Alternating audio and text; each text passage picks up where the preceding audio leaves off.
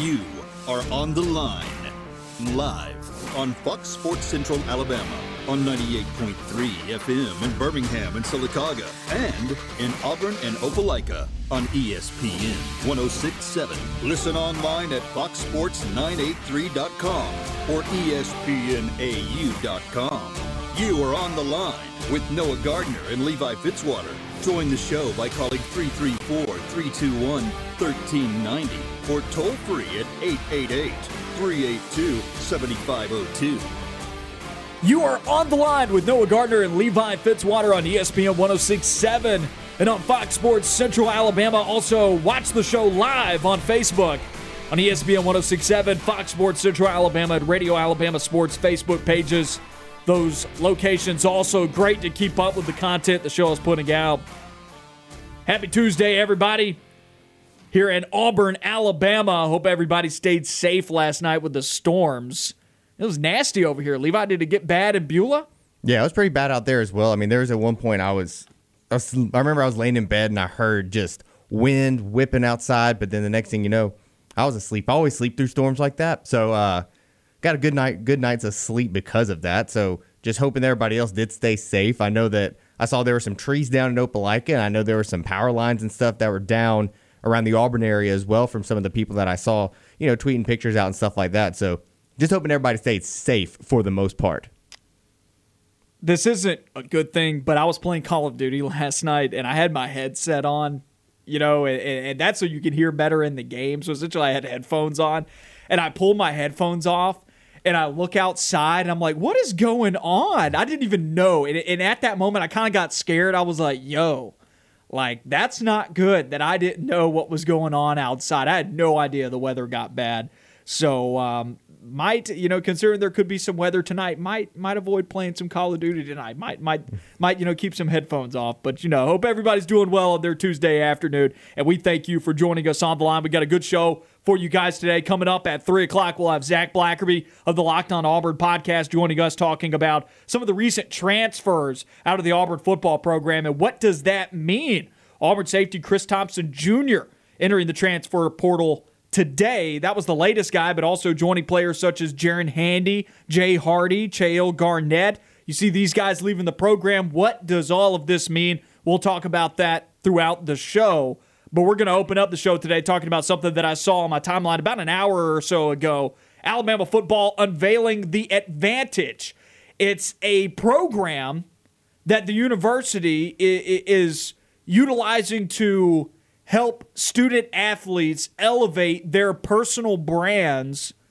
And it seems to be mainly geared towards social media, but to help these guys, and this definitely has to be going hand in hand with the way that the game is changing at the collegiate level with the NIL, the name, image, likeness rules coming about. And Alabama recently, within the past two weeks, Governor Kay Ivey signed the bill allowing athletes to be able to profit, college athletes being able to profit off of their name, image, and likeness. This definitely seems like Alabama is trying to stay ahead of the times and to roll with the times. This seems like a huge recruiting pitch for athletes moving forward because how many schools do you see so far? And I and I don't think Alabama's the first. I think they're following a trend here, but how many schools do you see at the moment already up to date with the times, having programs like this that help athletes elevate their personal brand to be able to profit and benefit off of that. This is huge. Yeah, it's huge, especially from you know recruiting standpoint. You're going to have a lot of you're going to have a lot of kids who want to go you know to somewhere that is it's it's showing that hey, like we're trying to get ahead of this and we're trying to benefit you, not just hey, come to our school you know, win championships, play for our university, wear the name, wear the colors. It's like, hey, we're actually like trying to benefit you even not just while you're here, post once you leave here, once you graduate.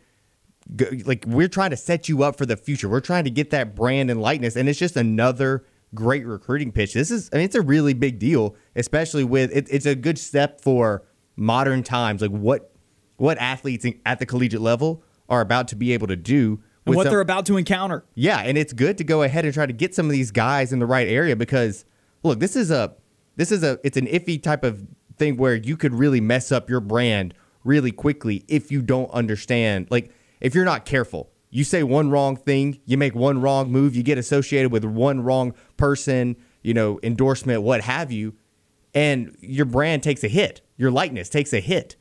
And it's going to be good to be able to teach kids about some of the consequences that can happen if you take a step in the wrong direction.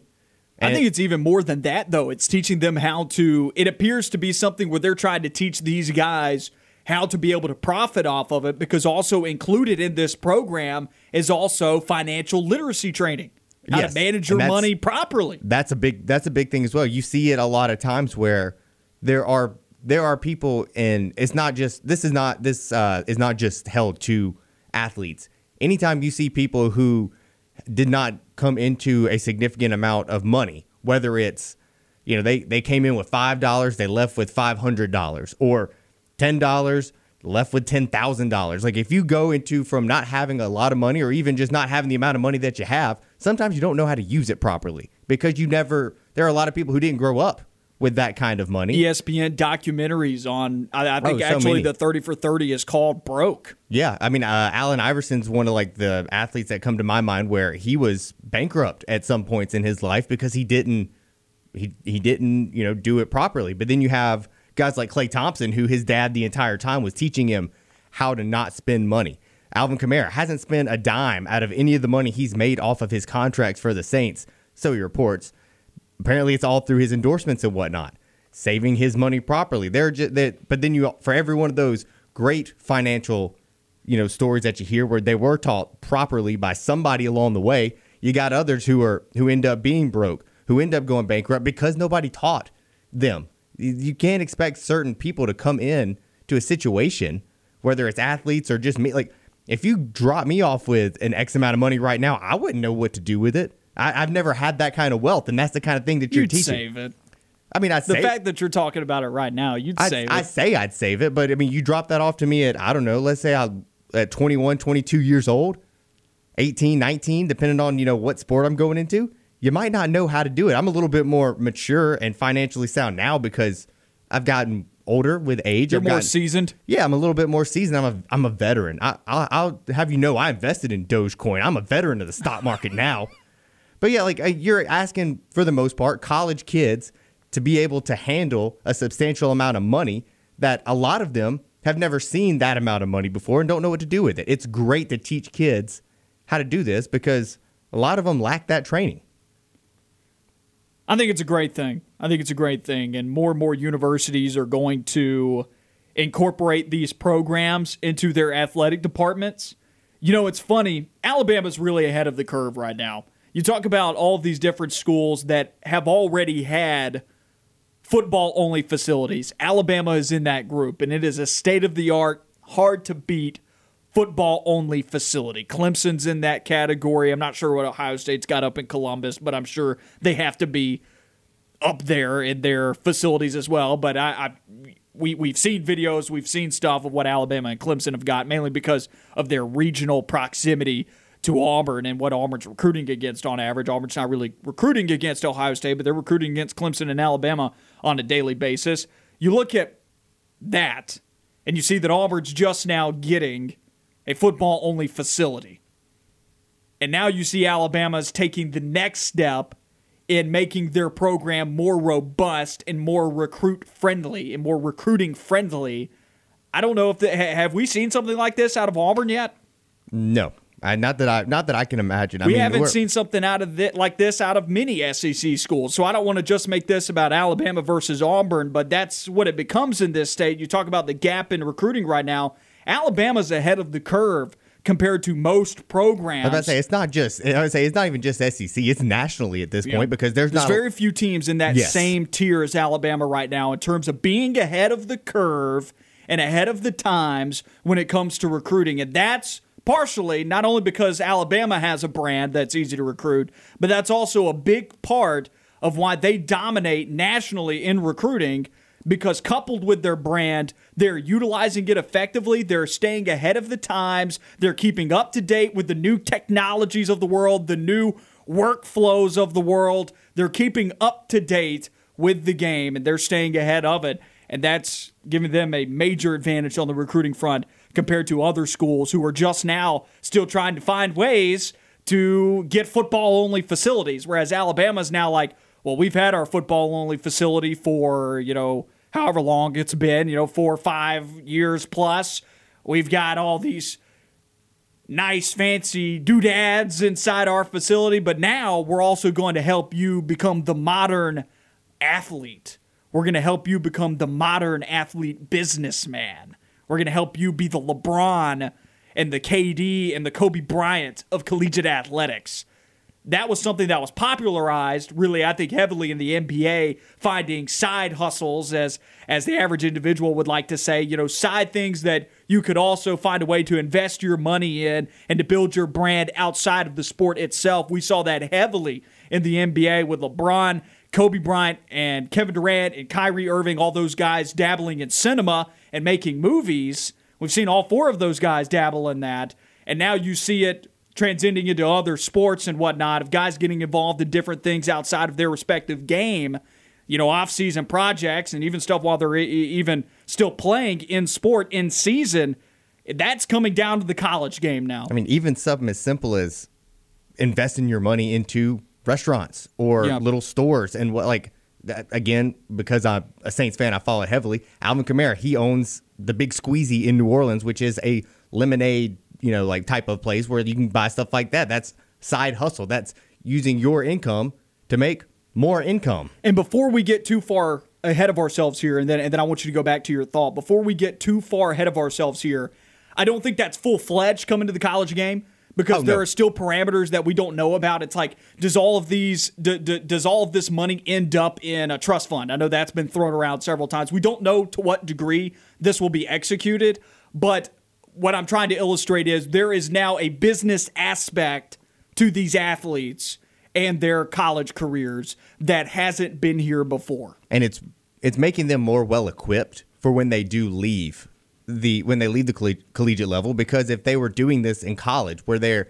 they're having someone say like, "Hey, you could take some of this money that you're making in college right now off of your name and you could put this into a business, small business, stocks, what have you. You could try to parlay what you have right now into movie roles, get into the cinema and stuff like that, or commercials. Like you can go, you know, put your face on literally anything and just get your face out there and have it. And also, the more that they're doing this kind of stuff where they're where athletes are putting their face everywhere, NFL guys see that too. Like um, if you're some guy from a smaller school that just kind of happens to keep popping up around you know, somebody might see a little bit more. Fans are a little bit more receptive to you. It makes you more likable. You get more people to follow you on Twitter and whatnot. And then you know what that happens? You parlay that into another job post football because you already have a fan base. You already have a brand. You see that with Johnny Manziel, who, you know, wasn't doing this in college, but he has such a following and such a brand that he doesn't have. He, didn't have to be good at football. He never did.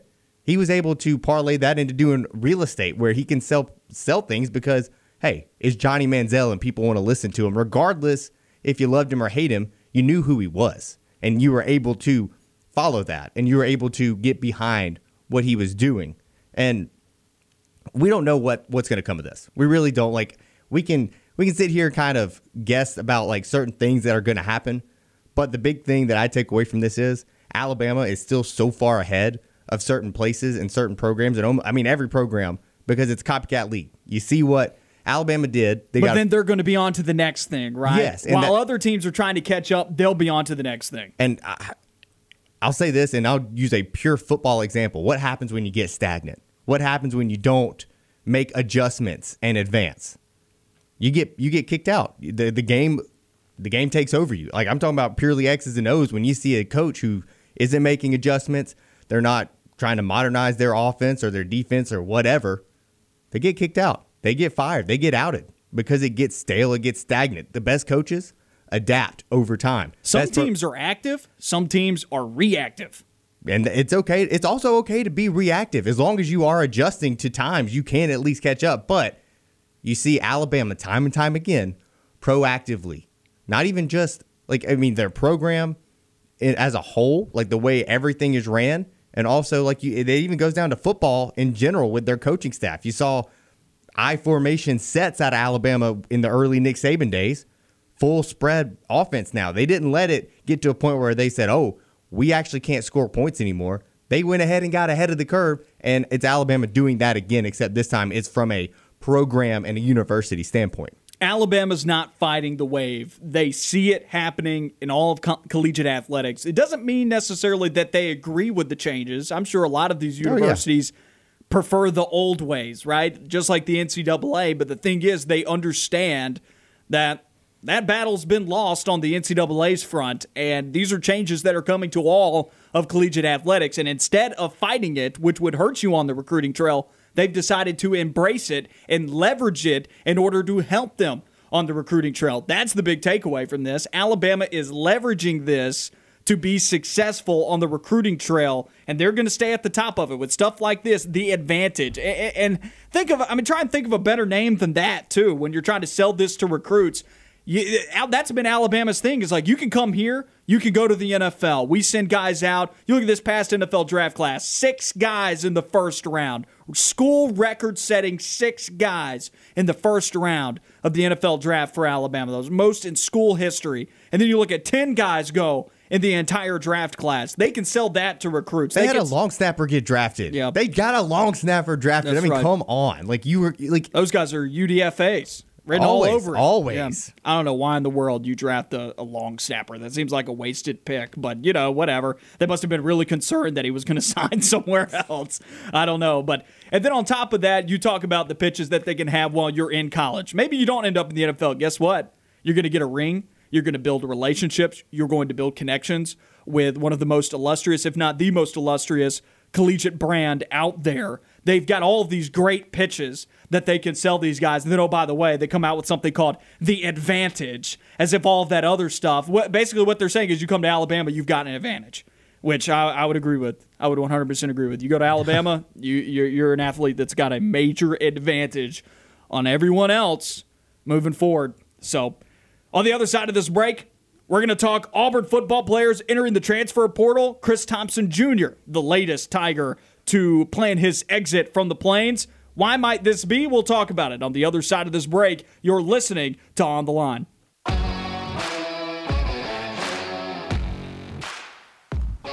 Back on On the Line, Noah Gardner, Levi Fitzwater with you on ESPN 1067 and on Fox Sports Central Alabama, as well as you're able to watch the show on Facebook, ESPN 1067 and Fox Sports Central Alabama, and Radio Alabama Sports Facebook pages. Levi, I just saw you wave at the camera, and what's funny is it covers up your face. I, I, I've got the iPad in front of me, that's how I'm able to see the different camera shots, and you were waving, and it covered up your face. So kind of counterproductive what you were doing there, but I get what you're doing.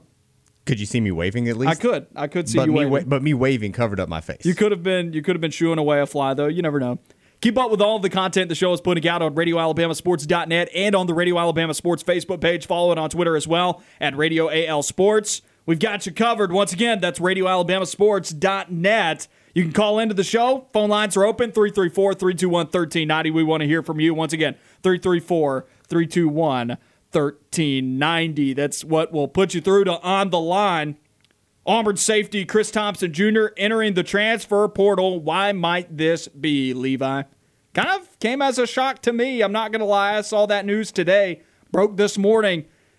And you can get past the Jaren Handy and the Jay Hardy and be like, okay, those guys were were depth pieces that were going to see the field, and the Cheo Garnett definitely was not going to see the field. But Chris Thompson Jr., you're like, man, this guy's going to play significant downs. Maybe not as a starter, but he's going to play.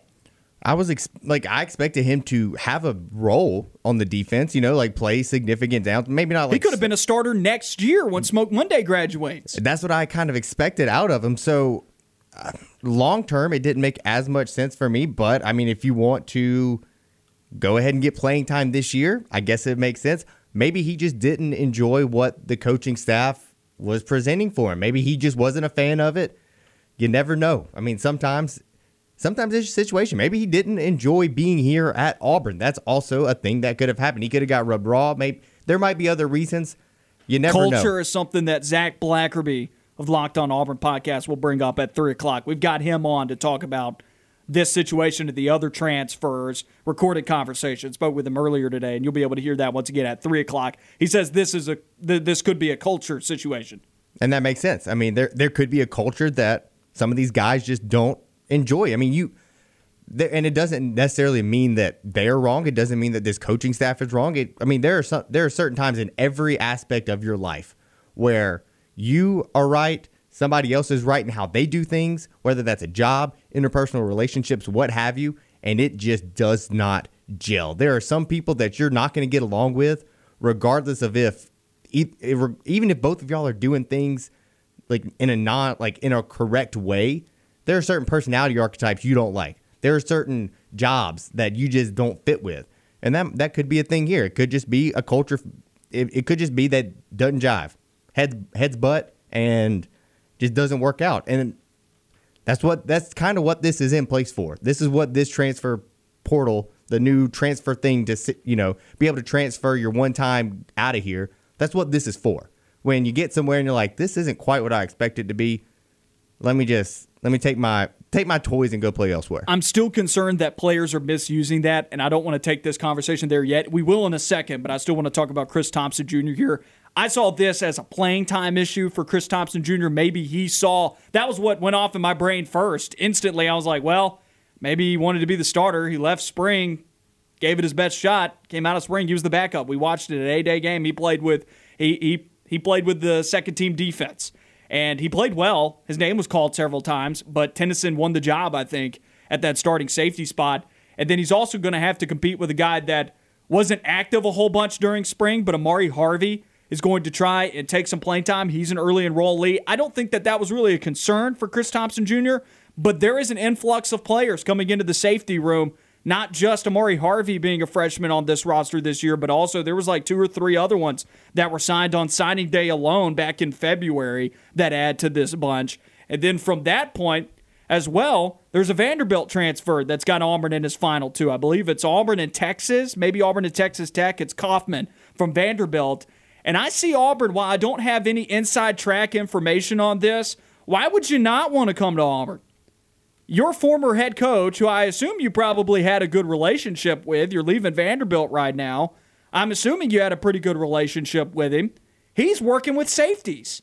You're a safety. You now get to work closer with a guy you liked who's a defensive mind and now can spend more time with you to help make you better. So I don't see I don't see why you wouldn't want to come to Auburn.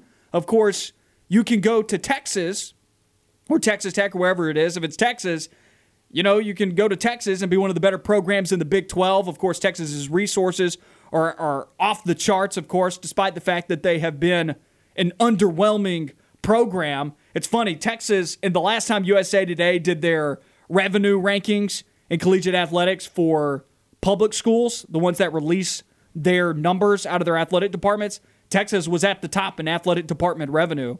And you look at how underwhelming they are, you'd think with all of those resources, with all of that money coming in, you'd think that they would be one of the best programs in all of collegiate athletics football, basketball, and baseball. But they're not. They're pretty underwhelming in all three of those sports. So I find that interesting. But you could come and work based on relationships alone, come to Auburn off of that. That seems like an intelligent estimation on my part, but you just you never know how that's going to play out on the recruiting trail. But maybe there was just too many mouths to feed in that defensive backfield, and Chris Thompson Jr. was like, eh, "I want to start. I want to go ahead and play now." Which brings me to this point: Are players misusing the transfer portal? Because I think Chris Thompson Jr. would have been a starter next year. I mean, I think he would have been too, but it's one of those things where, and we talked about this off air extensively in terms of there's always going to be the unintended consequences. Like there are going to be kids and athletes that don't misuse this. And I think there's a large portion of them that, that aren't. Where this may not even be unintended. We may have just. I, I think we could have predicted this beforehand. Yeah. I think we could have said, "Yeah, guys are going to misuse this." I mean, and that's just how. So I just think it's a consequence. It's, I, I, changed yeah, my tune a, on a, that. I said yesterday yeah. it was unintended. I will say it's just a regular it's, consequence. It's one of those things that, in theory, you look at it and you're like, "This is in place to help athletes where they get into a situation because the head coaches can bebop around at any point. They can be fired. They can go sign somewhere else. And then you're just like a kid. They're like, oh, but, but you have to stay. You have to stay and you have to be committed to this team. and that's a good thing to give the give athletes that leeway. Sometimes you get into a situation and you're just like, man, this ain't right for me. Like I, I'm not playing like I was supposed to play. This like I don't like This city. isn't what they sold me. Yeah, the universe. Like I'm not a fan of the university. Maybe like I'm. I'm some kids are like I'm homesick. Or I there's mean, something going on at home. You're like the Illinois player that couldn't get the waiver. It's Yeah. like, what's going on, man? like you have guys who like you know their their family falls on hard times or like you know with illnesses like you were talking about, and they they want to get closer to their family, help their parents, grandparents. You don't always get the waiver. And- Mustapha Heron got a waiver. The Illinois Yes. guy did it. Joey Gatewood had to wait until right before the season. and that's and it, and that's what this is here for. It's here to help kids, and even not even those extenuating cir- circumstances where you're just like, I don't like it here. I was wrong. I made a mistake.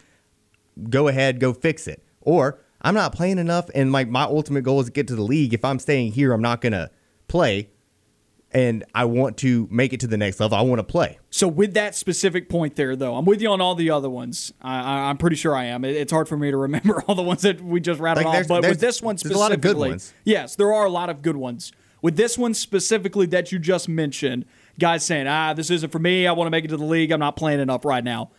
If you're an underclassman I think some of these guys would be better served to pump the brakes. If you were just on campus for a year and you're a freshman and you didn't play a whole bunch and you're going into your sophomore year and you still may be a backup, give it time, man. Give it time because you will end up playing most of the time if you're good enough by the time you are a junior or a senior. And that, and a lot of times, the location that you started at most of those programs are going to do good and they're and they're going to help you get to the league right now it doesn't always work out like that and every situation is different but i hate to see some freshmen that only were here for a year and then they're like well man I w- i'm not starting going into my sophomore year well i'm going to transfer to a to a worse location like a usf or something like that or maybe just uh, maybe even another power five school and then it just doesn't pan out because you just assumed that grass was on was was greener on the other side. It's not always like that. Maybe sometimes it's better to be patient and look no further than schools like Alabama and Georgia where guys have to wait.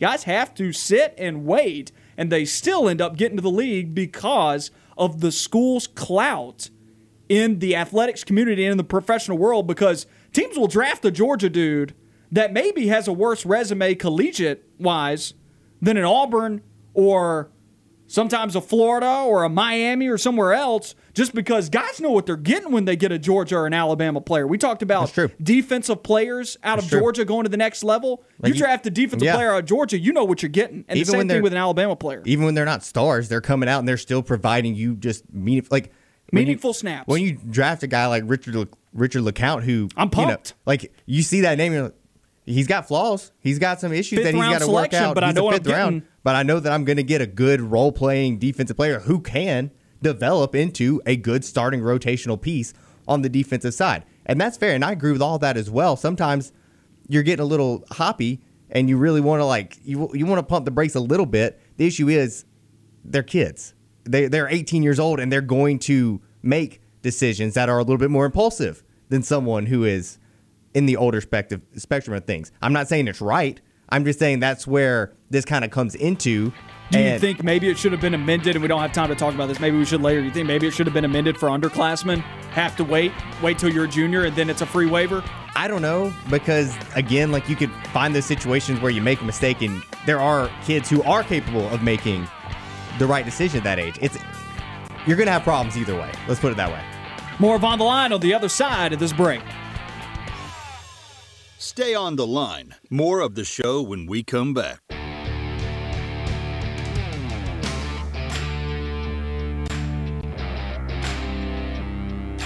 You're on the line with Noah Gardner and Levi Fitzwater on ESPN 1067 and Fox Sports Central Alabama. Call in at 334 321 1390. Phone lines are open. Anything on your mind in the sports world, we'll talk to you about it.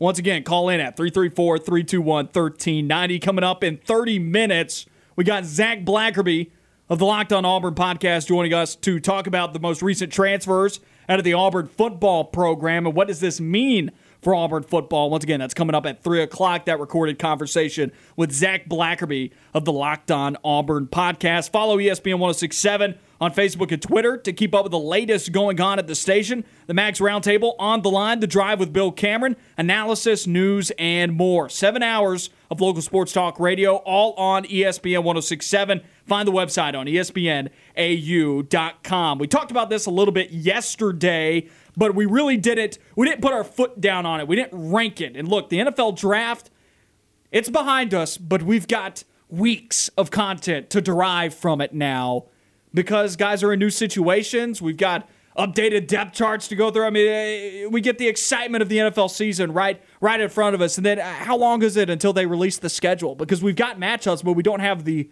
the nailed down week to week schedule. That's not that far from now either, right? No, I, I, it, it'll be soon. Um, I remember getting up. I got a notification from Bleacher Report. What felt like a few weeks ago with them talking about when they were actually releasing what team you know the when the when what, when because you know what time? again you know the the way the NFL does their schedule. You know the opponents. You know the home and aways. You just you, don't know what week yeah and that what time. sometimes that changes everything. You can look at a schedule and go this oh, is a yeah. pretty favorable schedule and then you see Auburn baseball's a prime example man. You change up that schedule and just shift some of those teams around to different areas. Worked out a little bit better for you. You look at Auburn baseball this year and you look at the East opponents and you're like, all right, you got Florida instead of Vanderbilt, win there. Oh, and by the way, you get to play Missouri. Two thumbs up. Oh, oh, we got to play three top five teams in the first four weeks of the season. And then the matchups after that weren't weren't too much easier, you know, when you're talking about Florida, who I think has talent that's top five, top 10 caliber, just wasn't realizing that until about the time that Auburn was getting set to play Florida. And then Georgia's no slouch either. They've been in the top 15 in the rankings as well. But this segment, not about. Huh? May 12th.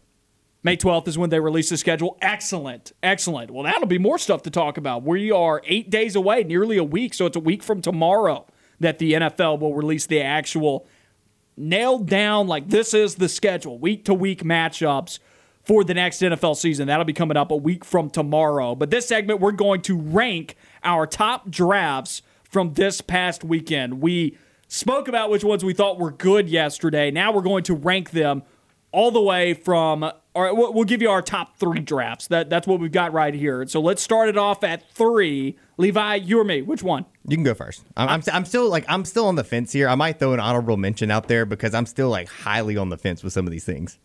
I'm going to go with the New York Jets at number three. This is one of the, the winners that's, of the draft. That was one of that. That's the team I'm trying to debate on. So I'll let on you, whether or not you should even have them in your rankings. But they're still a winner, I believe. No, if we had a top five, they'd be in that. Yes, 100. percent I'm trying to I'm trying to differentiate between three and four, and I think I'm leaning towards the Jets because the four would have been like three, four, and five are in some order Browns, Jets, Bears, and it just depends on how you value it. Like I, I, I think I lean toward Jets because they got more value the Bears won the draft simply for they were able to get a future franchise quarterback, and you weren't expecting that. They won the draft based off of that. They made great picks after that, but I think the quality of the Jets in like the entirety, they were able to get a franchise quarterback, and they didn't like you're looking at the Jets picture like who is in charge now because this is not Jets like at all. Yeah, I didn't include the Bears on my list here. The Bears were a winner in this year's draft, but I do not include them in my top three. And I got the Jets here at three. It's kind of hard to believe, and this kind of gives you my list here, but it's hard to believe the Browns, the Dolphins, and the Jets, some of the most dysfunctional franchises of the last 15 years. It's hard to believe that every single one of these teams got things right all in the same draft. Now it comes down to development in New York. We talk about the guys that they bring in. Let's look at some of the other teams that had solid drafts.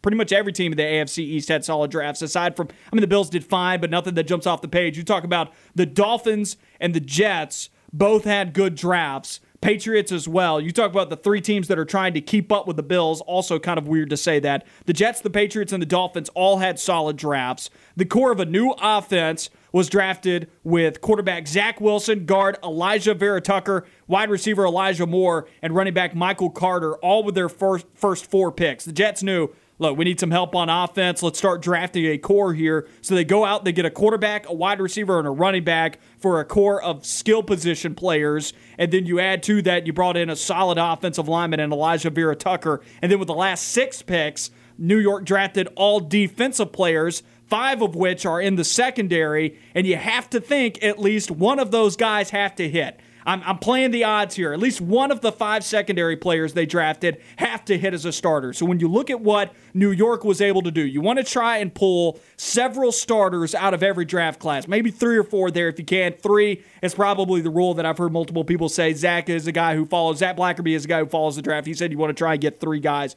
I agree with that sentiment. You try and get three guys out of the draft here.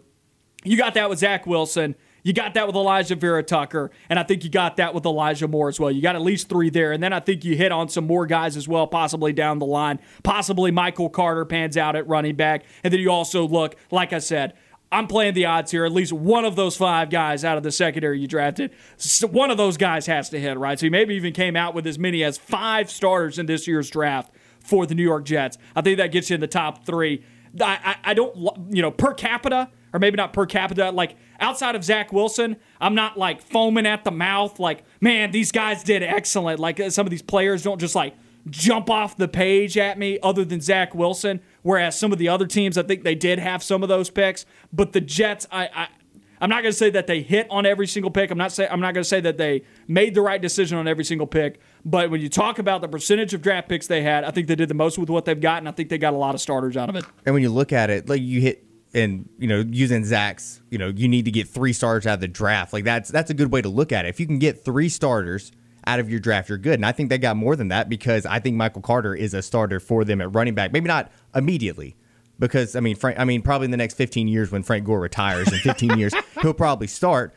But like if you think about it, you know how high I am on Zach Wilson. I think he's got he has all the tools to be able to be a great. Are they your number three as well? Yeah, I'm gonna go ahead and lean that. I sold you. Yeah, you sold me on that. I was trying to figure that out. You get him a good blocker and Alijah Vera-Tucker. You get him a dynamic receiver that they don't have. They didn't have a guy like with the home run hitting like potential that Elijah Moore has. You can find better receivers in this draft than Elijah Moore. Obviously, the reason he slipped, down, but and Ole Miss receivers, man, they, you yeah. got a pretty good shot at hitting here. I mean, they've you look been, at AJ Brown, them. DK Metcalf. They're these pumping guys. You, you you hit on Ole Miss receivers, and you're getting him at good value where he fell to. He, he's a first round talent. Like he has a first round grade in the draft. You're getting him later on in the second round. That's a good thing. And also, I mean, just the Jets didn't have great receivers to begin with, and none of them presented that at any moment in time they could score the home run ball. You used to have that with Robbie Anderson He's with the Panthers. You didn't have that. Like,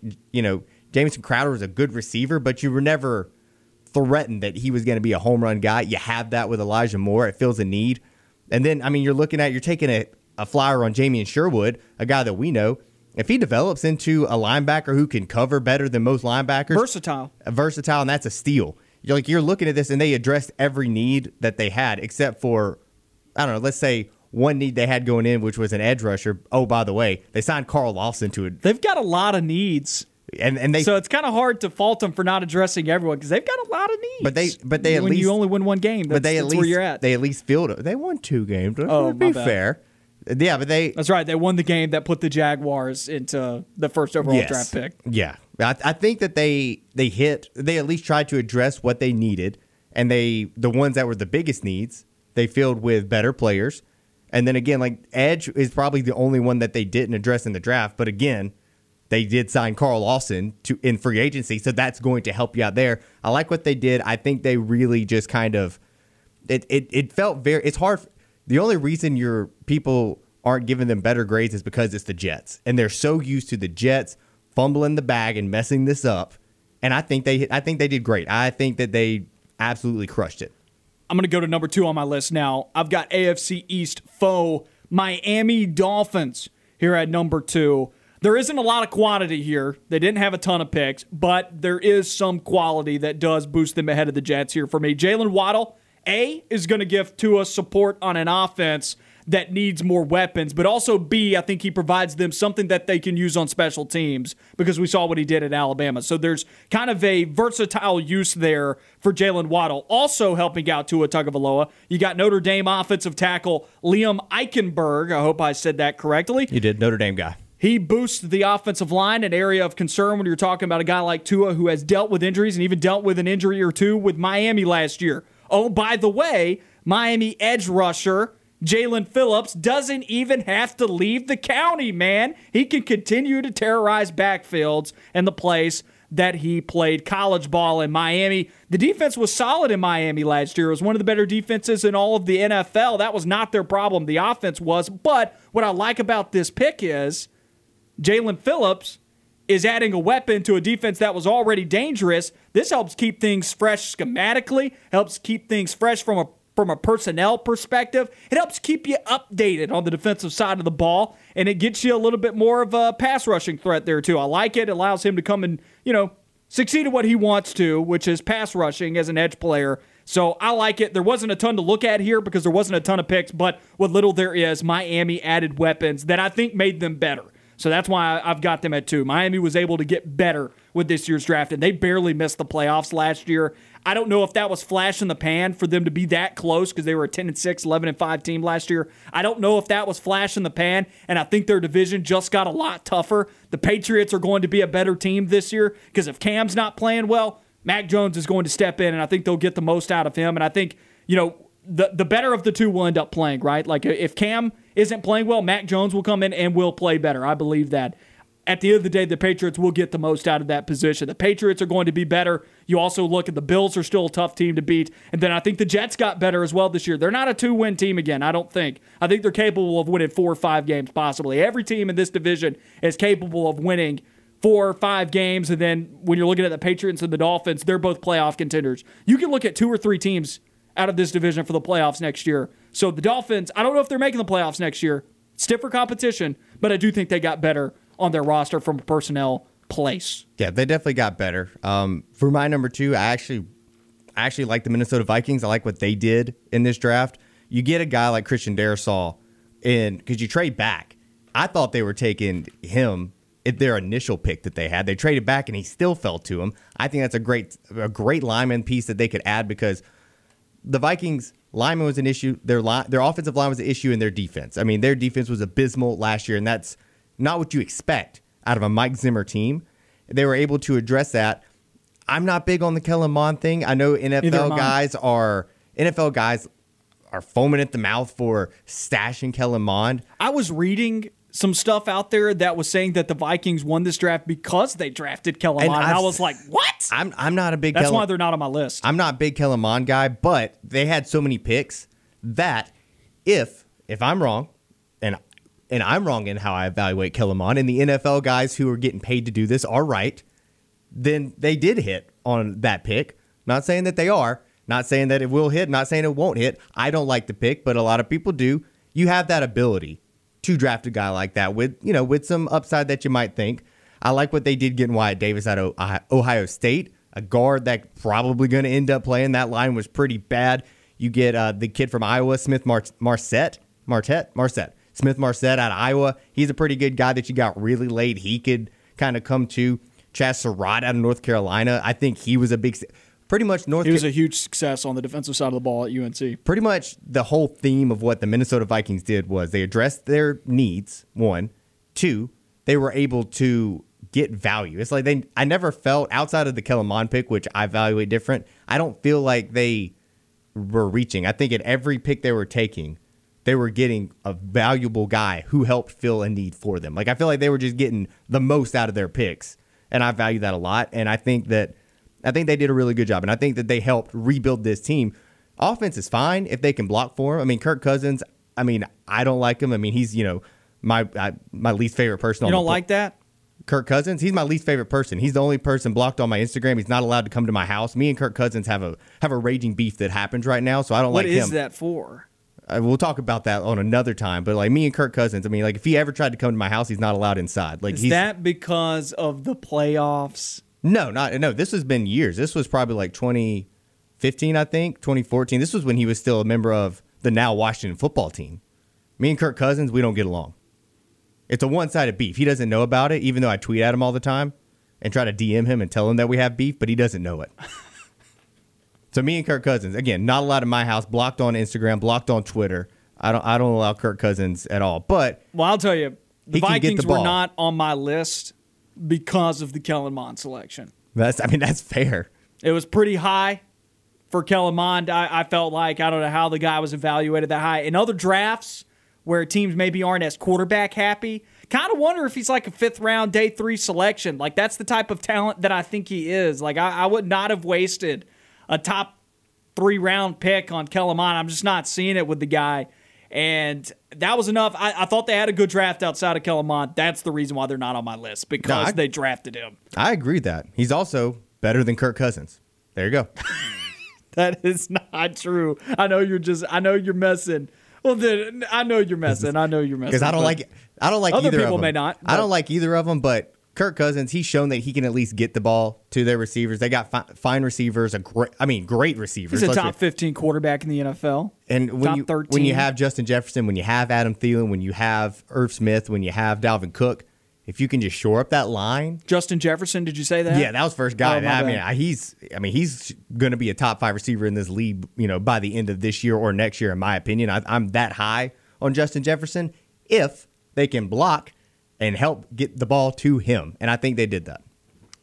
We'll tell you our top draft from this past weekend. On the other side of this break, you're listening on the line. We wrap up hour number one when we come back.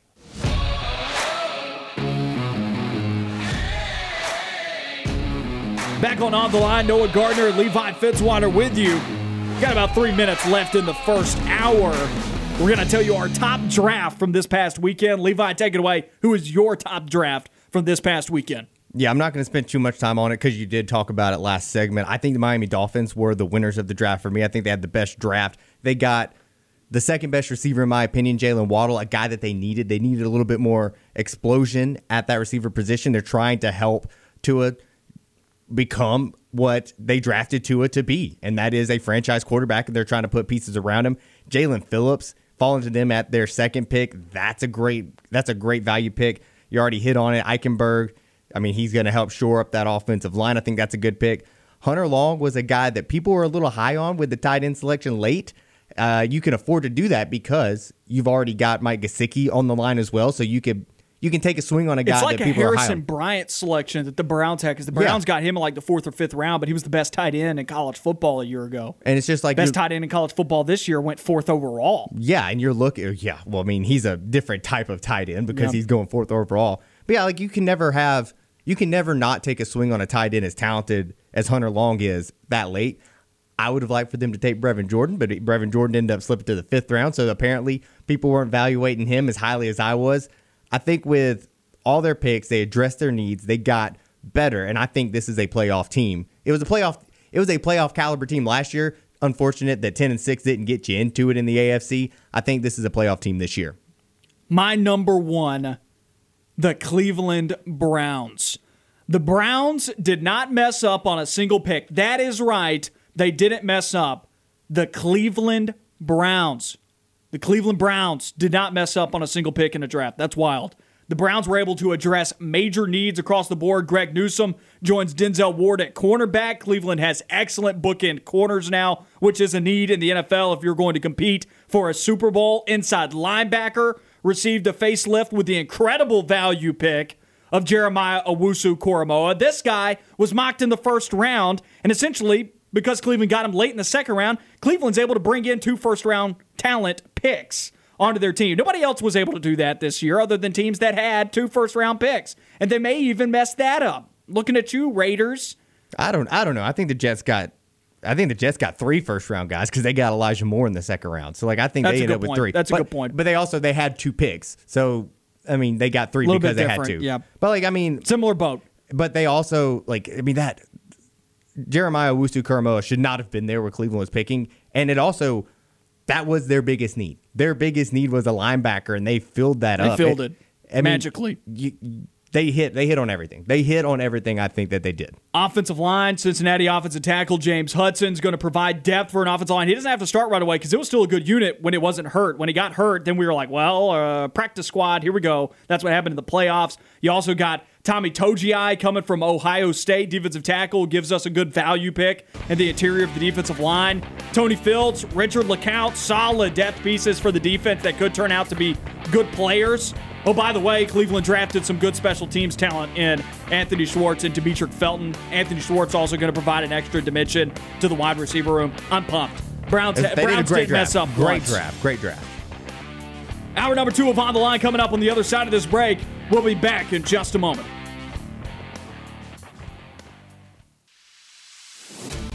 You are on the line, live on Fox Sports Central Alabama on 98.3 FM in Birmingham and Sylacauga, and in Auburn and Opelika on ESPN 1067. Listen online at foxsports983.com or espnau.com.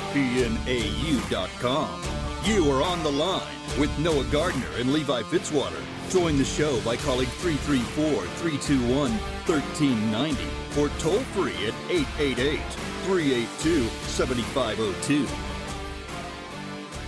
You're on the line with Noah Gardner and Zac Blackerby on ESPN 1067 and Fox Sports Central Alabama.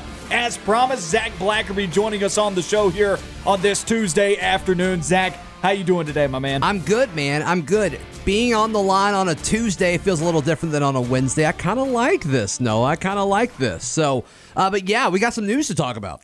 Zac, you're right. We've got some news to talk about today.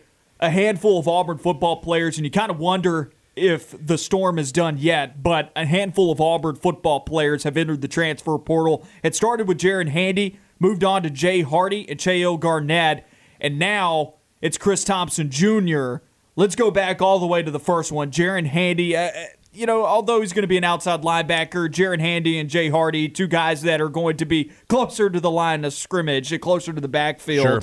than a true linebacker. What does it mean for Auburn football to lose those two players? I think you lose depth pieces. I think when you look at Stone Handy, a lot of people were surprised that they had him as one of these edge linebackers that Derek Mason has in this new system because he's kind of big. And I don't know if he really has that pop and that first step that a lot of these guys do. So that surprised me a little bit.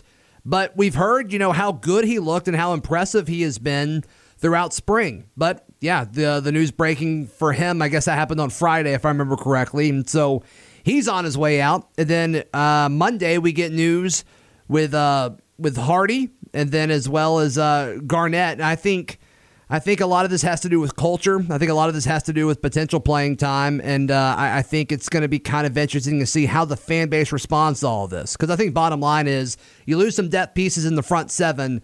Um, those aren't as big of a deal as the news that broke earlier today. and that news that you're referring to, Chris Thompson Jr. deciding to dabble in the transfer portal. Of course, you still have a chance to come back, but I imagine this is part of his exit from the Plains. I think so. I think so. I don't think he does this unless he's unhappy or you know sees some sort of writing on the wall. So yeah, I, th- I definitely think that he is planning his exit. So fourth since Friday, which is uh, definitely interesting. And you look at, it, I mean, this guy played in six games last year as a true freshman, and a lot of people really in the know really like Chris Thompson. And going into spring, when we were kind of predicting what it would look like, the big question was, okay, what does Ladarius Tennison do? Last year, he was the backup inside corner, that nickel position. And the question was, does he stay there or does he play safety? And then what does that mean for Chris Thompson? You know, who's going to be the guy next to Smoke Monday? And as soon as we started seeing these guys, you know, in these open viewing windows, to my surprise, uh, but I was happy with it. You know, you, you saw more Ladarius Tennison in that safety role than you did as Chris Thompson was kind of the backup safety there. So, is he unhappy with that? Maybe. I mean, Ladarius is good. Ladarius is not going anywhere. He's not going to be able to beat him out. And uh, especially with all the depth that Auburn has at corner, the move makes sense. Uh, I think it's going to allow you to get more of your top end talent on the field immediately. So, did he not want to sit behind that? That makes sense. Think Uh, about all the freshmen coming in, too. Auburn recruited like three or four safeties in this past recruiting class alone. Yeah, I didn't really think Chris Thompson would be hindered from a playing time standpoint by those guys, just You're right. because I, I really think he's a really, really good safety. He was one of my favorite guys in that recruiting class. But yeah, he's on his way out, and so that's going to be interesting. And you and I were talking about this before we turned the, uh, you know, we cracked the microphones on, but. It's kind of interesting. There's been a lot of buzz about that former Vandy safety, Donovan Kaufman, and uh, according to Auburn Undercover, uh, Auburn Undercover's uh, Keith Niebuhr, who I think is the best in the biz, he's now to Auburn and Texas as far as his services. Derek Mason guy really likes Derek Mason. Would he be better than a guy, you know, that I mean, he, he probably pops up the depth chart a little bit. You know what I mean? So then what does that mean for Chris Thompson Jr.? So, Well, think about this for the Vanderbilt transfer. What position group does Derek Mason work closest with? The safeties. uh, the answer to that is safety. Yes. Right. So a big part of that is, Absolutely. and why I think Auburn, and I don't have any inside information on this, but if I was just estimating from the outside looking at this, I would imagine that a guy would want to go and play with his former head coach that now he's going to get to work a whole lot closer with on the defensive side of the football. Yeah, yeah. I mean, so you, look at relationships and all that. I mean, we assume that his relationship with Derek Mason was good, and based on you know message board chatter, it was. But you can only take that so far. I think Kaufman comes to Auburn. I don't know. I mean, did did they see this? I mean, do they see this coming, and that's why Chris Thompson is is is out? I don't know. I don't know if that's the sole reason, but when you look at it, you mentioned Auburn's got a lot of really talented young defensive backs that will eventually play for the Tigers. I don't know if it's going to be this year, but I think they might have to now, at least at least one or two of them. Ahmari hmm. Harvey is going to have the the most clear path to playing time as a reserve role at safety because now he's right behind Smoke Monday and Ladarius Tennison. But after that, is it a Jawan Gaston or some of the other players that committed this past class? Right. Yeah, and that's going to be fun to see. And they'll they won't get to figure that out till fall, sadly. And then if Kaufman comes in, do those guys even matter at this point? So you're right, though. You're you're right. I mean, this is going to be a, a, a it's going to be an interesting battle in fall camp for some of these reserve safety roles. I'm surprised by this news, and I'd love to hear your thoughts on this, Noah, in regards to. All right, now this is the fourth guy since Friday What's going on? I mean, is this a, a Harsin coming in situation and he's clearing house, or is this a culture thing? I think it is a culture thing. And you saw a lot of these guys, or you saw two of them not participate in A Day. Chris Thompson did participate in A Day, but do you think it has to do with, hey, it's my way or the highway, and those guys were not interested in that? I mean, It could be that. I think it could also be this. Since you've already explained that point of view, that perspective, I'm going to go in a different direction here. Okay. I haven't really been thinking about it in terms of a culture shift because I think you would have already seen those guys transfer out before now. I, I think all of that would have taken place. I've really been looking at this more of a playing time situation and the fact that the transfer portal rule was just passed. All of these guys see this opportunity now like, well, I can leave, I can go to greener, greener pastures, and I can play right away, which I don't always believe is the right thing to do for some of these guys because a lot of times we we saw a lot of guys drafted this past weekend that stayed put and ended up getting to start later on in their career and they used that time to develop and they made it to the next level. Now on the other side, everybody's situation is different. Go and do the best thing for you, but make sure it's the best thing for you and make sure you think out the decision well because I like the fact that we have the ability now to, that that this rule is a thing. I like the fact that is that it Me is a thing. Not only does it make my job easier, it's more fun to talk about this stuff. Correct. In the off season, It- it's a heck of a fun time to discuss this stuff throughout this off season. We've we've been talking about football news every week. The other side of it is though, now we don't have to deal with the garbage that we had to deal with with Joey Gatewood and, and Kentucky, and then the Illinois linebacker or tight end, wh- whichever it was. Now everybody's got a shot. One time you get it, and then the second time there's the waiver process, and you could still get that uh, barring certain circumstances. So I like that this is a thing, but I do not like how we're already beginning to see players utilize this rule. I feel like there has been no patience whatsoever. This has been I mean, you look at the numbers. There there is exponentially more players in the transfer portal this year alone than where we re, where, we were even at last time at, at this point in the year. So like I don't get it. These guys aren't, I don't believe they're being patient. I think they're just jumping at it and leaving at their first shot because they didn't get their way maybe at, at their school. And I'm not saying that it's necessarily these four players at Auburn that that's what's going on here, but I think we are seeing a theme of that across college football where guys are like, they've left spring and now they're like, well, I was the backup all across spring. I'm not going to start next year. I'm gone. Yeah. I think that may be what we're looking at. It is interesting though because I think some of these guys would have played. They would have been starters, but like Chris Thompson, unless injury happened, like he would not have been a starter. I think three of these four guys play decent snaps, all as backups, but decent snaps as backups. Yeah, I'm with you on all of them but Stone. Um, but uh, and I assume Garnett is the one of the Yes. four. Yeah, yeah. I mean, he's the third or maybe fourth string quarterback. But He barely played in the spring game. but but all the other guys, like yeah, I'm, I'm totally there with you. Um, and then you can actually see a pretty clear path to a lot of these guys being starters. You know, in the 2022 season, if they just kind of be you know a role player for a season. But this is the new era of college football. It's the new era of college sports. A lot of people have been asking this for a long time, and I think it's better. I think it makes the sport better. But right now, it's going to be a bit of a shock to the system just as we kind of recalibrate and get used to this. right. This is an unintended consequence that I was talking about. I don't. I, I think they intended this. I think they're okay with this. I- Okay. I, I, don't think this is a byproduct of something. I, I mean, The unintended consequence that I mean is, and maybe people did expect this, so maybe I shouldn't say it's unintended. Maybe I should just say this is a consequence. Sure. But the consequence here is, and maybe I even to a degree expected this, players weren't going to be patient, and players were, in a way, I don't like saying misused because they're following the rule. But what I'm trying to say is maybe they aren't thinking it through and they're making rash decisions rather than making this transfer count, right? Like, Yeah, you only get one free you one. You only get one free one, right? So who's to say that you leave and it's actually not greener on, the other side of the fence? You know? especially when you look at a guy like Chris Thompson who came in, played as a true freshman when not a lot of true freshmen played on the defensive side of the ball last year, and then and you're that- still young. you're still young. Last year didn't even count from an eligibility standpoint. You saw four years. Right. You're going to be a starter next season, not in 2021, but next season after Smoke Monday leaves. And then it's like, well, you, you can play as long as you want because, I mean, you just got so much eligibility left. So th- that one surprises me. And that one is like, is it playing time related? Because, like, I don't know. I'm not sold that it's playing time related. I think Harsin has come in and he's running a program different. We all saw the the quote that was from that story in The Athletic about how he, he just talked about and he was shocked about the culture where it's like some days it's just trying to get guys to show up on time. And I think he really inherited a culture that was not anything similar to what he was doing at Boise State. I, I really think that's a big, big part of it. I don't want to say that all four of these guys that we've talked about so far fall into that category because, like, Garnett, sure, I, I, I got a feeling he's going to go to a much smaller school. You know, maybe he follows um, who was the offensive coordinator that's now at Florida State?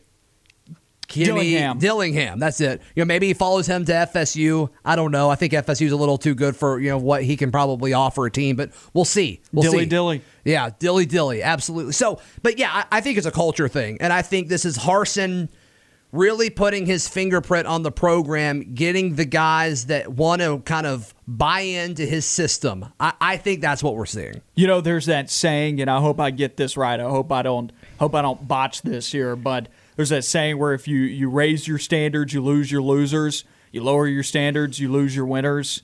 I don't I don't I'm not I'm not applying that fully to these four players here. I'm not saying that, but it, it's not a bad thing that you're seeing guys leave. Auburn fans, and we've seen this all during the Gus Malzahn tenure. Someone transfers. That was a high profile recruit. People just they lose their mind. They start panicking. Right. I don't think now is the time to panic because no starters have left. First of all, no nobody's. I mean, Big Cat Bryant and Daquan Newkirk left as soon as Malzahn was fired, but. It, we haven't seen this regime put out anybody that you're like, well, this guy's going to start and play significant snaps all season long. That has not happened yet, and so these are these are part of growing pains, right? And I think it's a good thing for the program to be going through a culture shift because I, I believe it sorely needed it. I really do. Uh, I agree with you. I agree with you. And I think that quote that you said really, really kind of fits in line with if if this is what's happening. I, I think it is. I mean, there's no question what he's been able to do at Boise State. Uh, does it translate? And and we'll have to see. Have you looked at the 2019 recruiting class lately? Uh, well, it's not on campus anymore, is it? so there was 21 enrollees, three transfers. The 21 enrollees: Owen Pappoe, Bo Nix, Charles Moore, gone. I was like, who is that? Mark Anthony Richards, Gone. Jaren Handy, Gone. Zion Puckett's still there. Hadn't really panned out, but he's still there. Keandre Jones, backup guard. Could be a starting guard. Maybe. Maybe so. I, I think he's good. I think he's good. Derick Hall, solid. Cam Kelly, didn't make it to class. Deshaun Sheffield. DJ Williams.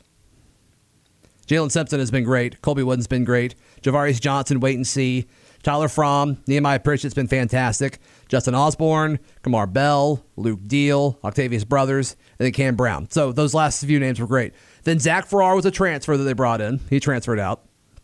Uh, Michael Cohn, I'm not familiar with who he is. And then J.J. Wilson, a guy that they like drastically misuse in the offense. Not a great look for that class. Thank goodness for Bo Nix and Owen Pappoe. At least some of the lower the lower ranked guys, they've panned out though. The defensive backs, especially with Pritchett and um, and Simpson. The way you talk about that 2019 class, although you lost all of your top end guys, I think you got extreme value out of your lower ranked players. Right.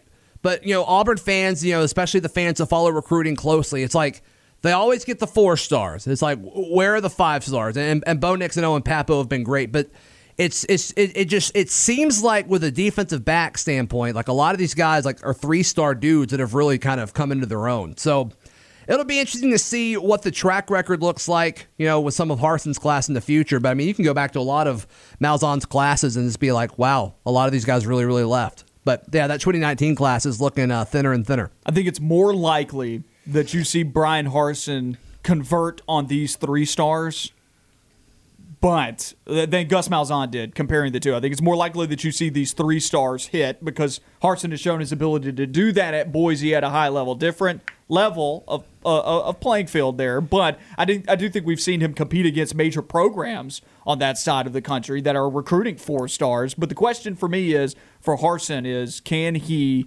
can he land those four stars and can he hit on those two? Because that will be the true testament of whether or not he is successful. It's, it's going to take time. It's going to take time. Are, are, we doing good? Do we need to go to break? Because there's another topic I want to bring up to you.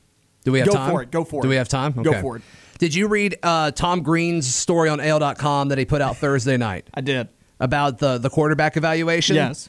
I thought that was incredible. I liked it. I thought that was incredible. For those who don't know, have you have you talked about it on the show? We have not yet. No. Yeah. So I mean, for for those who are unaware or just need a refresher, uh, the the gist of it is while Harsin was at Boise State, he had Zach Wilson committed for months to Boise State. Uh, being a three star guy, I think he was ranked like the 900th player in the country, something like that and he was committed. Then, like the last week or so of the recruiting process, the whole I want to stay closer to home bug bit him, so he stayed at BYU. And also, he was really, really pursuing Trey Lance, who at the time was, of course, committed to North Dakota State. And Trey Lance's word um, to North Dakota State, he's just like he couldn't go back on it, which I respect. I think that's great. But Trey Lance was ranked like the 2000th player uh, coming out of high school football in his class. And Harsin, despite both of them being three stars, he wanted both of those guys very, very bad. And so I say all that to say when he starts recruiting these three star quarterbacks, let's don't panic. Oh, I'm pumped about Holden Geriner. Yeah, I am I too. hope I'm still pronouncing that last name correctly. I've heard Geriner or. I'm I've been saying Geriner, but but yeah, yeah, and he was a three star guy. He got Harsin's. you know, he, he he committed to Auburn, and now he is he is um he's a four star. But yeah, I, I think when you look at his track record, when you look at Brian Harsin's track record as far as having that eye for talent. Even talk about the guys that stepped on campus with him, not the guys he missed on, but the guys that played for him. Right. Absolutely. And so he's he's been such a good job of identifying talent. Now the question is, is you asked the right question. Is he going to be able to land those guys? That's the question. And it's going to take time for him to figure out, you know, what parts of Auburn are better parts of the sales pitch and, and all of that. This past Saturday, he was a speaker at Storybook Farms Derby Day, and and he talked about talent and having an eye for talent and a knack for all of that. That's kind of what he worked into, you know, his message at Derby Day, and that's who he is. That's what he thinks about. And so I think. Uh, I think it's exciting. So I say all that to say to kind of put a bow on our segment. I appreciate your time. Uh, let me have, uh, you know, let me come on with you, Noah. But the, the the whole the whole thing of you know people panicking because people are leaving the program, it's okay. It's all right. Zac, I appreciate it, my man. Tell everybody where they can find you. Yeah, uh, on social media, just search Z Blackerby and, of course, search Locked On Auburn wherever you get your podcast. Thank you, brother. That was Zac Blackerby of the Locked On Auburn podcast. We'll be back on the other side of this break.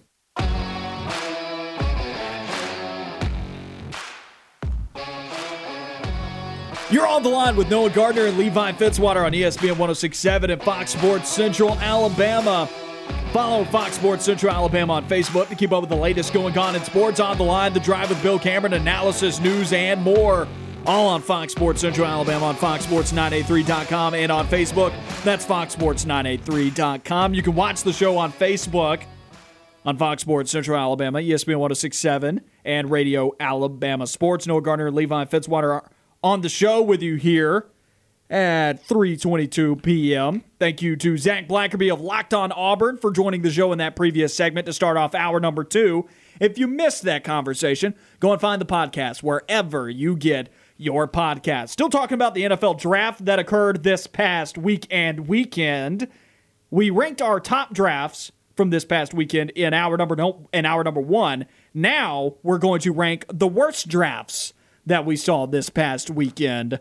That's what we're going to do here over our next couple of segments here across our number two. Levi, let's get into it, my man. Ranking the worst drafts. I went first in ranking our top drafts. You go first in ranking our worst drafts. So how are we doing this? We, we're we're not doing Three our- to one. We're doing the three to one. The third would technically be the thirtieth ranked Yes.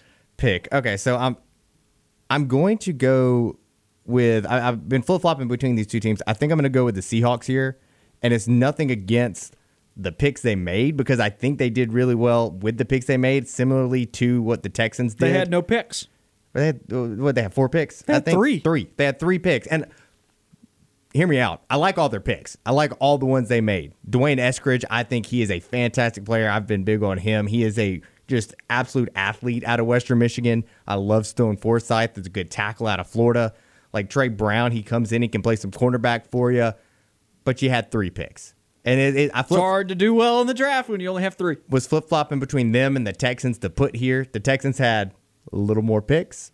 So the Seahawks, again, I don't think they did bad with the picks they made, but it's hard for me to say that they didn't have one of the worst drafts when you walk away with three players and you have needs on that team. It's not like if a team like the Tampa Bay Buccaneers, where you're you're pretty confident in almost every roster, if they only had three picks, you feel a lot more you feel better because their team is well put together. The Saints a few years ago, that team, not now because you know the salary cap hits and all of that, but a few years ago that team was loaded top to bottom with talent. You would feel okay when a team only has three picks because they don't have any glaring needs and weaknesses.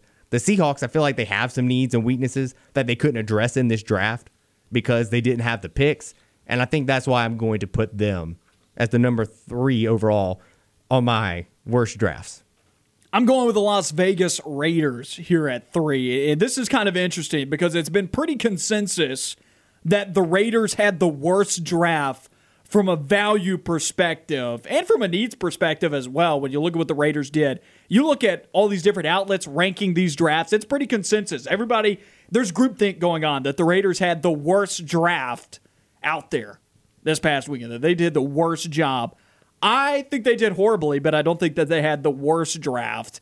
I'm going to have the Seahawks and the Texans in front of these guys on my list in, in no and particular order. And there. that's fair because they didn't have a lot of picks to go with. Right. But I'm going to at least, like I said, give credit to the Raiders for having picks. They may still end up getting some starters out of this. I think they reached a little bit on Leatherwood, but I saw Nagy, the the Senior Bowl, the the the the head of the Senior Bowl. You know what I'm talking about. The, Yeah. the, the guy who puts it together. I, I don't know why his first name is currently a miss to me. Is it Jim Nagy? Is Jim that right? sounds Jim sounds right. So uh, go and do research on that for me. But I saw him on Twitter saying that Leatherwood was mocked as a It's Jim. he, he was mocked as a first rounder to a lot of teams, or at least a lot of teams were giving him a first round grade. And somewhere between 20 and 32. That was what I saw on his Twitter account. So it really wasn't that big of a reach for the Raiders to draft him at 17 if they really liked the guy. But still, uh, I'm not super high up on the pick. I know a ton of people aren't, so we'll we'll at least keep it in that same vein as maybe a little bit of a reach for them. They also drafted three safeties, one of which I thought was a good pick. I don't know how to pronounce his last name. Was- Moehrig. Tre'von, right, Tre'von Moehrig out of TCU. pretty good pick, but they drafted two more safeties after him. And that's not a position that your franchise is going to fold on. It definitely helps shore up your defense and it can take a good slash great defense to an elite defense if you have great safeties at the next level. But it's not a position where I'm like, man, I gotta draft three safeties to to, to be successful next year. And the Raiders have other issues. it was kind of befuddling to me that they decided to put three picks on one of the smaller position groups on the entire roster.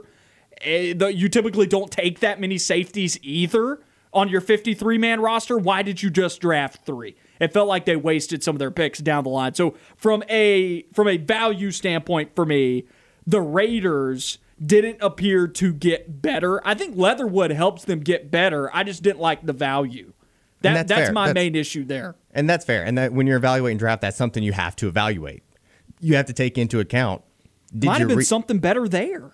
Yeah, I mean, I, I, that's true. I mean, especially when you have you have needs at linebacker, you have needs at defensive tackle, you have needs at the interior interior line, which that does address. But like you, I think there were better available guys that fit needs that they had at, at that position. When where they were picking in the second round, you probably could have gotten Alex Leatherwood there, and you could have coupled possible. that. And it's possible that you could have gotten him there, and or you could have gotten him or a lineman of similar caliber in that spot in the second round where they were picking to couple that up with a guy like, you know, I don't know, Koramoah, who ended up going to the Browns. He had a first round grade. You could have mm-hmm. addressed your linebacking needs there, or you could have tried to trade back and maybe couple a couple of picks around that second spot.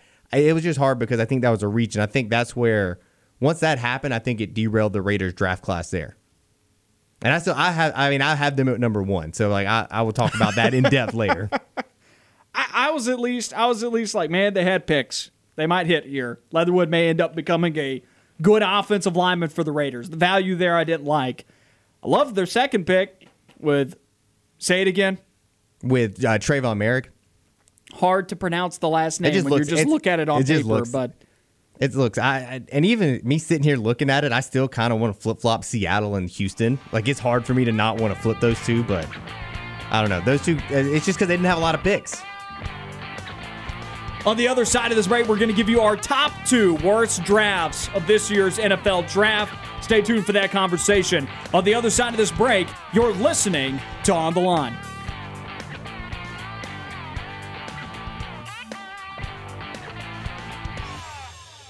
Stay on the line. More of the show when we come back.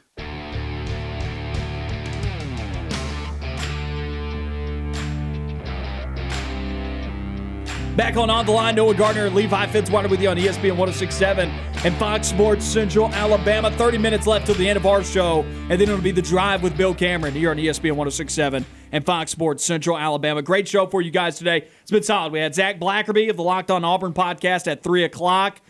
If you missed that conversation, go and find the podcast wherever you get your podcast. We talked about Auburn safety Chris Thompson Jr. entering the transfer portal, as well as Alabama football unveiling the advantage, a new program where they're helping elevate their athletes' social media brands, also training them in financial literacy. A lot of interesting stuff going on with NIL and how teams and programs are responding to it. And Alabama looks to be staying ahead of the curve. Hour number two here, we're ranking our worst drafts of the 2021 NFL draft. We gave you our top drafts in hour number one. Now we are on to our worst drafts. We have each tackled number three on our list. Now it's time to the top two. Levi, give me your second one. I'm going with the Rams. I, I don't think the Los Angeles Really? Rams did anything to improve their team. One, they haven't drafted in the first round since they took Jared Goff in 2017, and they're not going to until 2024. I mean, like, like they've traded every first rounder that they've had, and I They're chasing a Super Bowl right now. they're chasing a Super Bowl, but like I don't think that their their team is built to make it to a Super Bowl at certain areas. And like the and if you're drafting where you're drafting at, your first pick is Tutu Atwell, which again is a guy who has some explosion and like playmaking abilities, but was this team really lacking a receiver? I mean, you took Van Jefferson last year. Still have Cooper Kupp. You've got Cooper Kupp. You've got Bobby Trees. You got you know Robert Woods out there playing very very well. One of the most underrated ones in the league at The receiver. offense isn't the problem right now. no, and like you have a guy in Cam Akers who's coming along. Like you, like Jalen Ramsey at corner. He's awesome. Like you, you need to supplement the defense a little bit, and they went defense in this draft after taking Tutu well, But it just felt like at times they were just kind of reaching on certain prospects throughout this. Like you go with a guy like Robert Rochell out of Central Arkansas later in the draft. Like it just felt like it didn't make a lot of sense with some of the picks. Like it just did. It it never felt like they got. It just never felt like they addressed what they needed to address at certain situations. I would have, and I think again, it starts with that Tutu Atwell pick because I don't think that addressed the need for him. I like I don't know. I don't know what they were trying to accomplish with the draft, but it didn't. It didn't feel like they had a plan going in. There's a power shift going on right now in the NFC West. Not immediately for the Rams. I think the Seahawks are on a fast trip down. I really do. I, I, I and I'll talk about them in a bit, but I think that the Seahawks could end up being at the bottom of the division in a couple of years back in rebuilding mode because they get older every year and they're running out of pieces every year and you you're like name a name name two of their receivers, right? like you know, name, you know who's their run. Uh, you, you- go ahead. DK Metcalf, Tyler Lockett. That's fair. That's fair. And they hit on DK Metcalf. But Devin Moore. I mean, he's you know uh, Freddie Swain. That's a guy. I play a lot of DraftKings. Okay, that's a good point. That's a good point. Lockett and, and wrong- Metcalf. I'm but outside guy- of that, though, I'm the wrong guy to. I'm the wrong guy to ask that because I love playing those single game showdowns, and the Seahawks are always in prime time at some point. Mm-hmm. you So- understand my point, though. Outside Yeah. of Lockett and Metcalf, man, like, and, there are a lot of Oh, no names down. on the Seahawks roster. So Well, they draft like the Seahawks draft really well throughout the draft. Typically, like in their lower range of picks, they they've been abysmal at drafting in the first round. Like, uh, you know, insert Rashaad Penny here. They haven't done very well with their first round picks, and they they usually hit on the later guys. That's how the Legion of Boom came to be. They drafted really well. they're also getting older and they're the having a harder time managing the cap. I, you Yeah. look at the other teams too around it. This is more about the other teams in the West anyway. My point is Yes. the Cardinals are on an ascension. The 49ers were a quarterback away and some injuries away this year from re- from being right back in the hunt of being at the top of the division and, and being back in the Super Bowl hunt. They got their quarterback now. And it's not like the roster got any worse anywhere else. They just got to be healthy. And the Niners are back in being one of the contenders for a Super Bowl this upcoming year. I mean, they, they have a solid roster. And you talk about the Rams right now, they're chasing Super Bowl. Still talking about your Rams here on your list, though. In a couple years from now, with the way that they've been drafting, there's no investment for the future. So after this run at a Super Bowl ends, if they don't come away with a ring, it was all for naught. Yeah, and, and that's how I feel like. You like got to it- lose ten to three. Good and, for you. And that's yeah, that's the that's the problem when you go through this mentality. I mean, you saw it honestly with the Saints the past few years because they were all in on Drew Brees trying to get him to a Super Bowl. If you don't, if something happens and you don't reach it, whether it be injuries, whether it be you just flat out get beat at home by a team that you shouldn't get beat by, whether it's the referees, whether it's just you get old and you Super Bowls are hard to win. If it, it, when it's boom or bust like that, you boom, it works, people love it, but more times than not, it's going to bust out like that because Super Bowls are hard to win. the 49ers are entering their prime. I, I, I genuinely believe that. If, Yeah. if they hit on Trey Lance, the 49ers roster is young. They really don't have a whole lot of weaknesses, and they went to a Super Bowl two years ago, They probably ahead of schedule, right? If they stay healthy, this team is entering their prime right here, right now. They finally have better receivers. Like you Exactly. finally have guys coming to be like Brandon Aiyuk at the end of the year was coming along strong. Nobody dra- can tackle Kittle. you dra- uh, Kittle. I mean, Kittle is Kittle. If Trey Lance is, you know, Trey Lance, he's going to be fine. Bosa will be back this year on the defensive side of things. And the Cardinals are on an ascension. So you've got two teams right there who are shifting towards the top of the division. And then you've got the Seahawks and the Rams. The Rams are in the, the latter part of their prime. They could still eke a Super Bowl out of it. They're in that kind of territory with the types of moves that they made in the offseason to bring Stafford in. They're trying. But if they don't get it in a couple years, they're out. Like they, Yep. they will shift to third in the division. The Seahawks very well could be last. I'll go back to the Seahawks later, though. My number two is the Houston Texans. I am going to be hard on Houston here. I really am. And I'm shocked that Houston's not on your list. I know you think that they did the most with what they had, but I'm going to be hard on That's Houston here. That's why I said I like. I, the more I look at it, I want to flip Seattle and Houston on my list because like I think both of them are bad. Like because Yeah. they didn't have a lot of picks, and I, I Seattle's honestly at the top of my list. Seattle's hard because they only had three, and I, like I honestly I could probably swap either of them, but uh, I'll, I'll give Houston a pass because I do think they did a couple things that I liked a little bit better. I'm going to be hard on Houston here for their previous GM's decisions because it impacted this draft. Oh yeah, You can't have a good draft if you didn't have a pick in the first two rounds. Not only that, but the Texans didn't really address any concerns here. In the past year, you've lost DeAndre Hopkins and JJ Watt, and there wasn't really a response here by the Texans. I understand feeling the need to draft Davis Mills.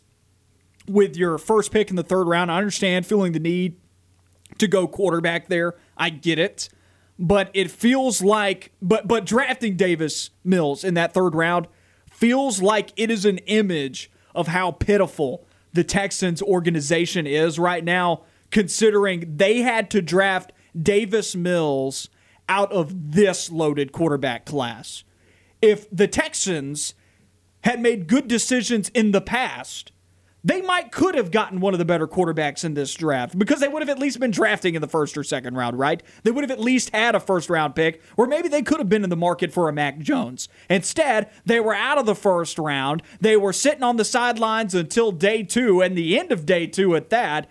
And they had to go and take one of the scraps of a really talented quarterback class, which the odds of hitting on this guy I, I, know you like him, but like it's still like not a great situation for him to walk into when you talk about the talent or lack thereof around him. He's got an aging running back. He doesn't have any more receivers. They didn't even answer the receiver problem. And then you talk about J.J. Watt leaves, and they're like, "Oh, we, we don't need an edge rusher anymore. We don't need someone who can get a, uh, you know, can get a pass rush on of the quarterbacks in our division." So for me, it's hard for these guys to even be remotely considered out of this bottom three because A, they didn't have any picks, and B, they did not effectively address the concerns that their franchise currently has. The Texans, right now, for me, and I'm being hard on them when I say this, they are close to being one of the worst franchises in football. I mean, they've traditionally been one of the worst franchises in football, and I think that's. I'm also getting into like poorly ran category now, though. I mean, they kind of always have. Like, I mean, you think about it, they really have been poorly ran for the most part. The thing that kills me, so the GM, the GM issues, yeah, with the Houston Texans are there. The reason I put the Seahawks ahead of them, simply for the fact that the Seahawks they have expectations next year. The Texans don't. Deshaun Watson, if he's not playing because of his legal issues or if he's out of there, you're expected to be bad. You'll be in the hunt for a quarterback next year. And it's a good quarterback class as well next year. Maybe not as loaded as this one, but I think there is some value. This should be the worst team in the NFL next year. So I can I think so. And that's why I can pass on them and give them a little leeway because I'm looking for it. Next year, they should be able to go get a guy that they want. They could get a guy like Sam Howell. They could get a Spencer Rattler. They, you know, like they could get one of those two guys if they want Could him. the Raiders be the worst team in the NFL next year? I don't think so. I, I think the Raiders roster in itself is too talented to not be like. I don't think they could be worse than the Texans. Like, What the, if the wheels fell off though? I mean, if the, if it does, it does. I'm still It big. did towards the end of last season. I'm still big on Derek Carr. I, I still think Gruden's been doing some decent things. Look, they got too much talent. Like when you have a guy like Derek Fair Carr, point. he can get the ball. If Henry Ruggs takes a step in the right direction, you got him. You've got Bryan Edwards. You've got Darren Waller. You have two good running backs now, Josh Jacobs and Kenyan Drake. The defense is always going to be their issue. I mean, you replace Khalil Mack with Maxx Crosby out of Eastern Michigan. You really can't expect that to happen too much. And also, like the Who's your worst draft? the Raiders were my worst draft. Like Okay. they, were my worst draft. Like just a, a little bit with the Texans. I like Nico Collins out of Michigan. Helps give them a good receiver. I love that they got value out of Brevin Jordan, who I thought was the second, or I'm sorry, the third best, second or third best tight end in this class. He slips all the way to the fifth round. I like that. I think the ceiling on Dev- Davis Mills of what he could be, will he reach that? Probably not. I like the kid. He is going to Houston, which is unfortunate for him, in my opinion. You're going to have Tyrod Taylor starting, and you're going to have a, a valuable young backup in Davis Mills who could put it together a little bit maybe later on in his career. But I just think the expectation of next year it's going to be next year's draft because you're you're going you're going to be bad. That's what put Houston ahead of Se- Seattle for me was because Seattle they're they're not expecting to be bad, so they need to improve. Oh, I'll get to areas. Seattle in a second. I'll get They- to Seattle in a second. They need to improve in a little bit. now vent on the Raiders for me. So for the Raiders, oh, also one more thing: J.J. Watt overrated five sacks last year. You don't really have to worry about replacing him. I mean, this guy, uh, five sacks last year, four sacks the year before. Uh, I mean, really kind of overrated. So you really have to worry about him. You know, really have to worry about replacing him. So that's you know that's him. Raiders, look, you had so many needs that you needed to address. You took a lot. You took a tight a tackle who I think was worse than an available guy in Darrisaw that you could have taken. I think some of the guys who went in the second round, the kid out of Oklahoma State that the Bears got, I think you could have got him over Alex Leatherwood. That's fine. Tre'von Moehrig, pretty good pick. Did it address any of your needs? No. Like they just they've drafted so poorly every year since Jon Gruden has been there. Him and Mike Mayock have just drafted poorly. And even in my lifetime before this tenure, the Raiders have drafted poorly. Go look at some of their early 2000s picks and the guys that got taken right after them. Jamarcus Russell, number one overall. Oh, you know who goes next? Megatron. And it, like there was a trend like that for years where you just saw absolute stud wide receiver. I'm pretty sure Larry Fitzgerald went right after the Raiders took somebody in the draft that year as well. I don't remember who they took. If that tells you anything. But Larry Fitzgerald, I don't know. He's pretty good, right? He goes right after the Raiders. It just felt like in this draft, particularly, they reached and were getting guys that just didn't feel like you go you go three safeties. Like why? does like why do you go three safeties? Like I get it. Leaves a bad taste in your mouth. Divine man. Divine Deablo, that is a name that is awesome out of Virginia Tech. I get it. But what's he doing for your team? You gotta you need to address some positions. Like Christian Barmore was there. Like you need I'll tell defensive you what, tackle man. help. This, this guy's got a great This- name. We gotta we gotta bring him into our organization, man. That's that's honestly what I feel like he did. I think he saw the name and said, "That guy right there." You could have gotten Barmore out of Alabama, a defensive tackle, to help you out with that. Dude's talented. I know he's had some coaching concerns that people haven't really liked, but uh, he. he he's but you like Gruden as a coach. Yeah, he, like he you- seems you to get like the most out of his players. and, and that's. I just feel like they haven't drafted. Like historically, the Raiders have If the Raiders had drafted drafts. well, would this be one of the better teams in the AFC? Probably, I mean, probably they're like they have talent. Like it's just putting it together and like you you drafted Henry Ruggs last year when you could have gotten a guy like Justin Jefferson. L- like, put it in that perspective. Like you, they it's just the continuous missing. It rubs you raw over time, and it makes this one a lot worse than it actually is because you just keep doing it over and over and over again. The definition of insanity is doing the same thing over and over again and expecting better results, and it just never happens for the Raiders. New City, same problems. I'm to the top of my list now with the Seattle Seahawks. And this is another team that I think took exterior issues and brought them into the draft. For similar reasons that I talked about with the Texans, you can't grade out well when you when you barely have any picks. You had 3 picks. Seattle had 3 picks. I think they did pretty well with their 3 picks, but still we're talking about investment in the future. And I'm looking at the Seattle Seahawks organization right now, currently, where they stand and where they stand in comparison to the other teams in their division. This is a franchise that is getting older by the season and also is having a really difficult time managing their cap situation, which is why the Legion of Boom no longer exists. They were unable to pay all those guys. Now they're having a hard time finding anyone to pay.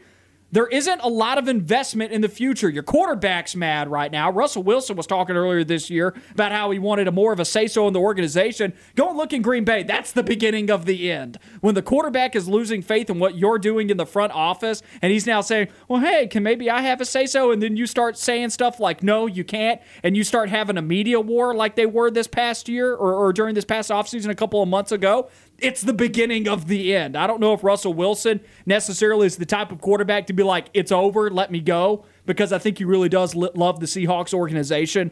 But and also he, he's just not he's not like some of those other quarterbacks. The- the- he's a nice guy. Yeah, I mean he's a nice guy, but it's funny that it's funny that as good as Russell Wilson has been, that's He's done the- with no help. Well, that's the reason that the Seahawks are in this position because their teams have overachieved. If you look at the roster in those years that they've been making Oh, the so you're it's Russell Wilson's fault. but like it's like indirectly, he's been so good that that's why because he's carried some. It's like you think about the LeBron led team, the Cavs LeBron led team that he was dragging like Smush Parker to the final. Like he was dragging that that corpse of a team with nobody on it to the finals and got swept by the Spurs. You look at some of these teams that Russell Wilson has helped bring to the playoffs.